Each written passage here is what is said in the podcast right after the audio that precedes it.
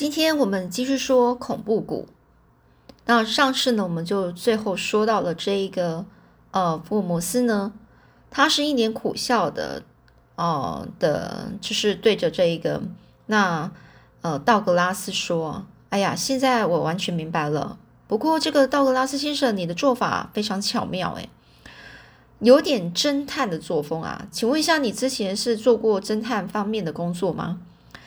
那这道格拉斯呢，他就说：“哎呀，不瞒您说啊。”我年轻的时候就在美国的中央情报局待过一段时期啦。这时候呢，这一个福尔摩斯呢就问啊：“那你那时候也叫约翰道格拉斯吗？”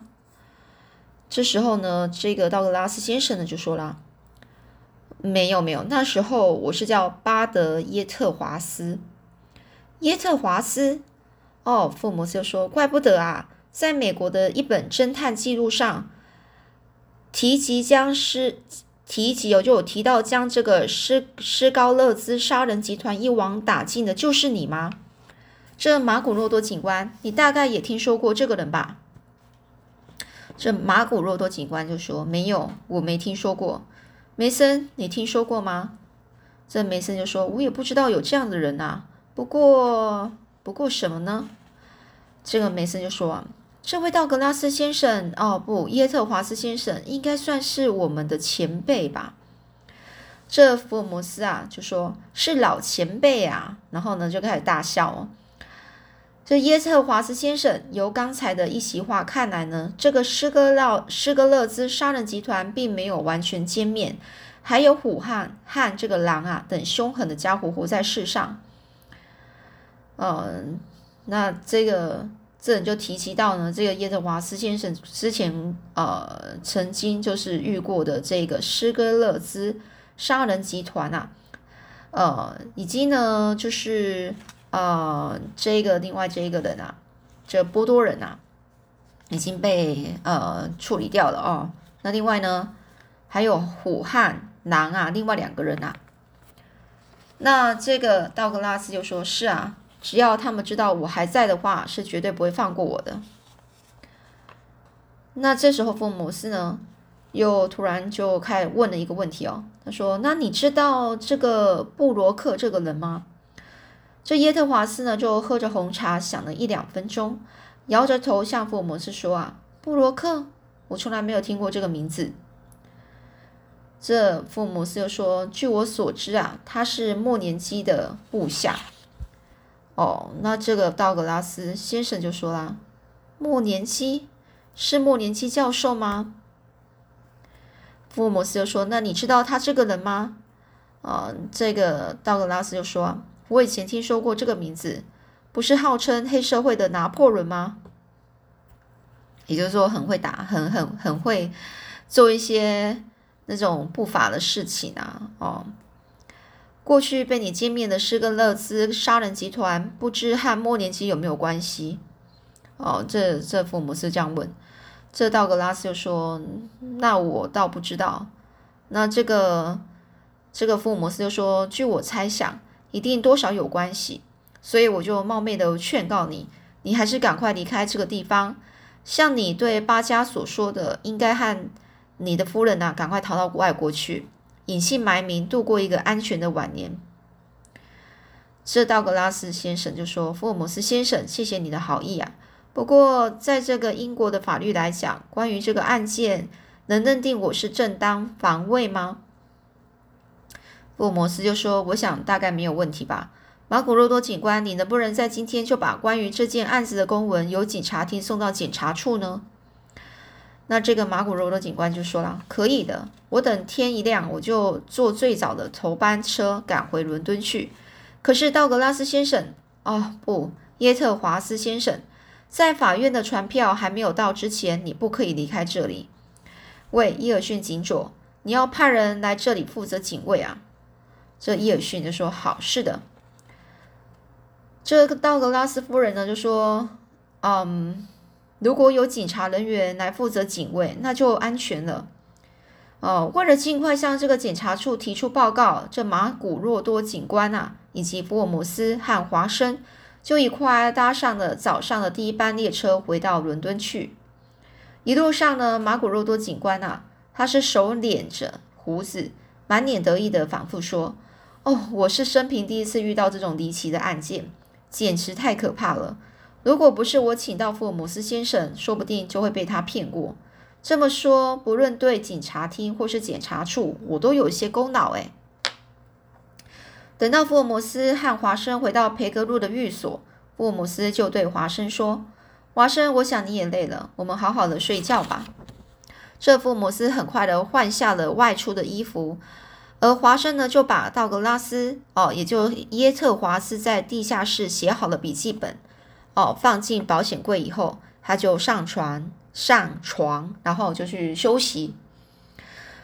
这两个月以后呢，伦敦检察处就将巴德。耶特华斯和他的夫人以及巴加艾姆斯女佣安宁等人呢，传审的结果，哦，传审呢，就叫他们过来法法院哦，然后呢，去讲这判决的结果。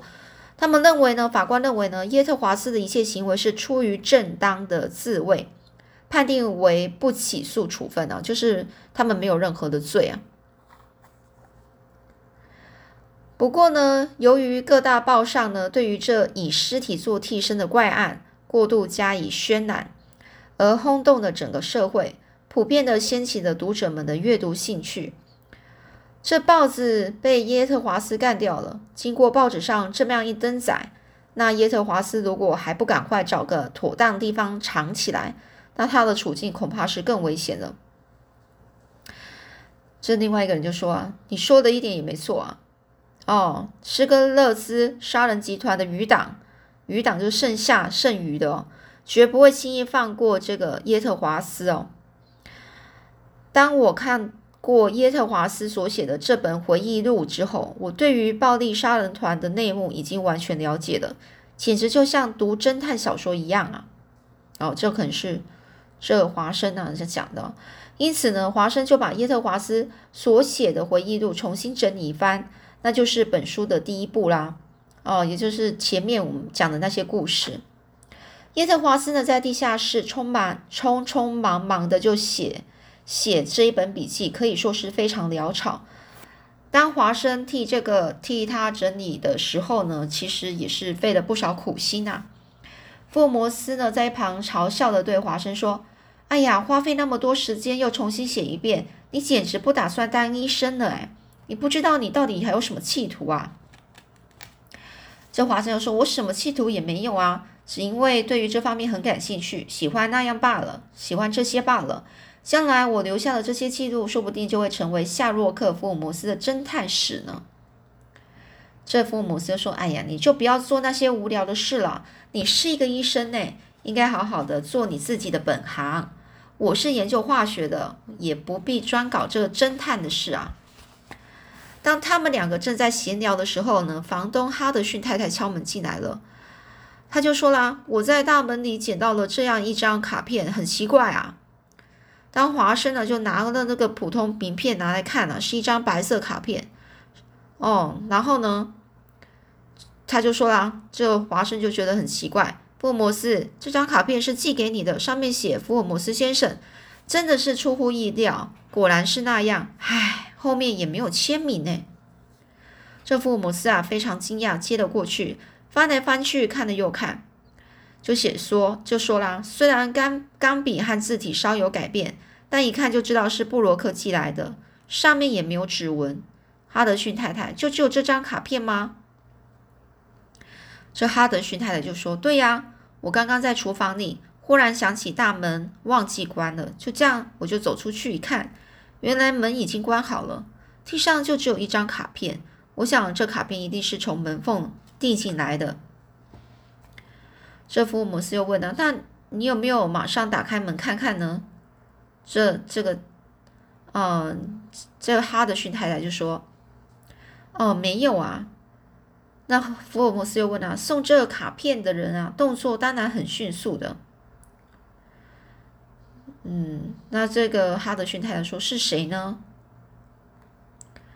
这福尔摩斯又说：“这卡片上写的果然是那样子啊！哎，到底是什么意思呢？真令人费解。哦，这可能就是华生问的。之后呢，这个华生又问啊，那你又怎么知道一定是布罗克寄来的呢？布罗克到底是做什么的一个人啊？福尔摩斯就说，那应该是一个化名啊。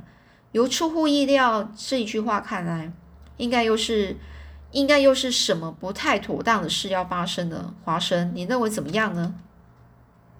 华生就说：“我也不知道啊。”这时呢，大门的门铃呢不停的响着。这哈德逊太太慌慌张张的跑了出去，一会儿呢回来就说：“啊，外面有一位西装笔挺的绅士啊，说要说有要紧事要见这个福尔摩斯先生。”然后这个福尔摩斯说：“你问过他的名字没有？”这哈德逊太太就说：“他说他叫塞塞西尔巴加。”哦，福尔摩斯又说：“那请他进来吧。”这时的巴加和州长府邸的诗看起来的是不一样的。他的衣冠啊，衣服呢是看起来好像不是很很整齐，而且他的脸色很苍白，眉头是深锁的，深锁就是皱着眉头。这时候巴加就说：“福尔摩斯先生，华生医生，匆忙匆忙之间呢，请原谅我，免掉一切客套吧。”我是特地前来报告一件出乎意料的坏消息。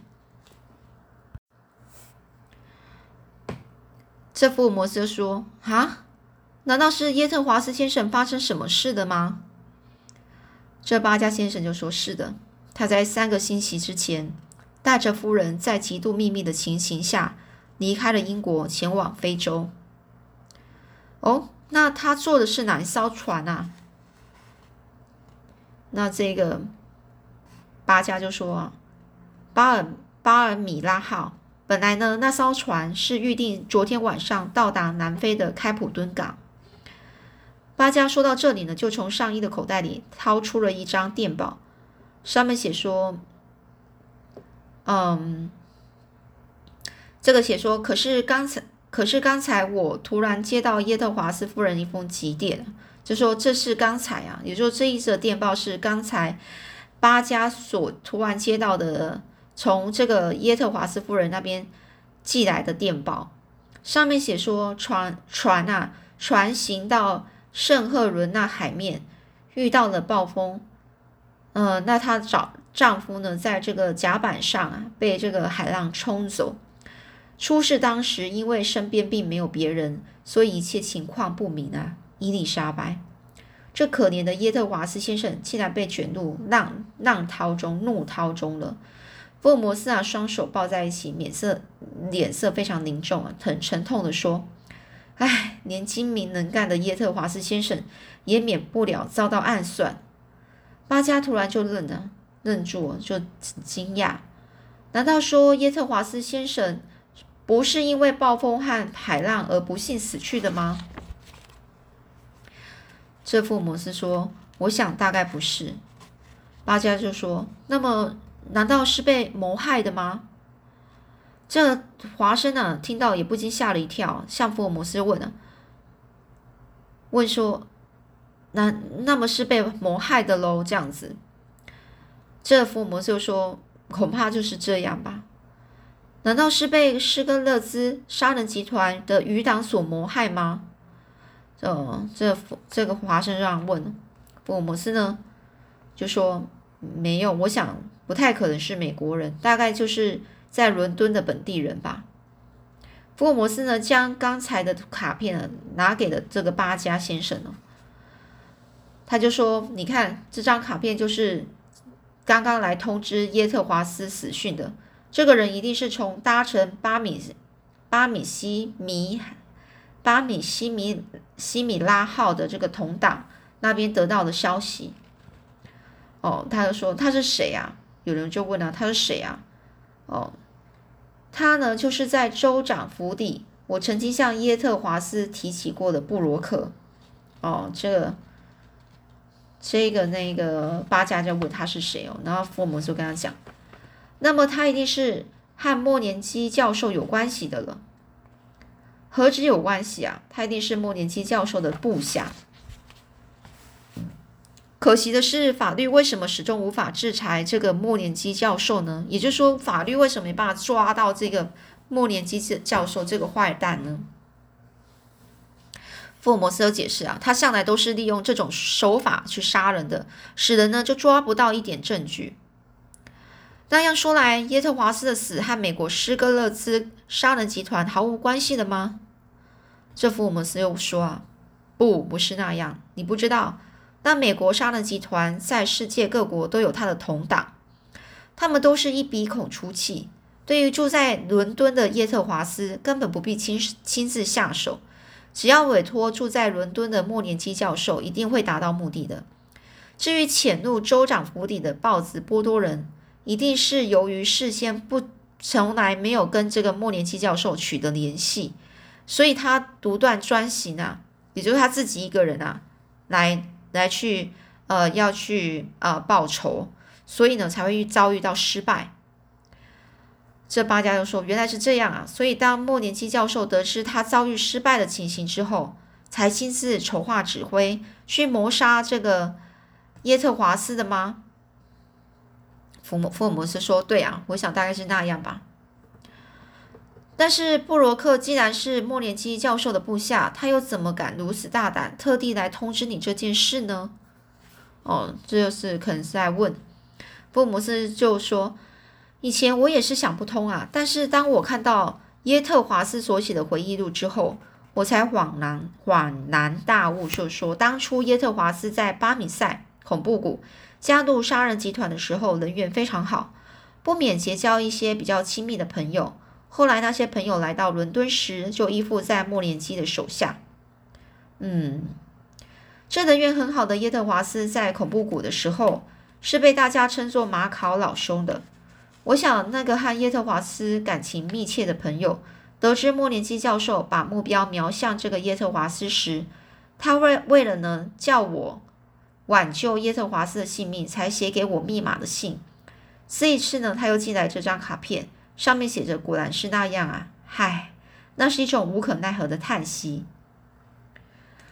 这这华生就说：“所以这原名耶特华斯的道格拉斯和我，哦，这八八家呢，就说这这本原名呢，就是本来他叫耶特华斯的这个道格拉斯和我是生死患难的朋友，想不到他竟然遭遇到这样的下场。”福尔摩斯先生，难道就这样让地下帝王莫年基教授一直逍遥法外吗？福尔摩斯又说：“啊，当然要对他采取一种适当的措施。不过，像他这样不露痕迹的大坏蛋，如果没有掌握到真凭实据啊，就是实际的证据，是无法对他下手的。”华生在一旁啊，注意到这时候福尔摩斯的眼神是那般的光亮和深邃。八家又谈了一些道格拉斯生前的一些事情哦，然后才无精打采的回去了。为了纪念不幸死于海上的这个耶特华斯，也就是道格拉斯，这华生呢详尽的写下了这篇记录。但是令人意想不到的是，在这遥远的亚洲大陆上，突然又有奇怪的事件发生了。有时候说接下去呢，还有其他的故事啊。好了，那这一本呢就在讲这个恐怖谷这长篇小说、长篇故事集哦。嗯，那这是改写版哦。那可能这原著呢，你可能如果有兴趣的话，看你可不可以找到原著。哦，通常原著就是英文版啊的，但是呢，或许会有原版中文翻译版哦。那如果是有兴趣的话，可能就是大小孩。啊，就是如果你们有什么样有兴趣的话，也都可以去找。好啦，那今天呢，这改编版的这个恐怖谷就这样讲完喽。那我们下次再讲介绍其他的书啦。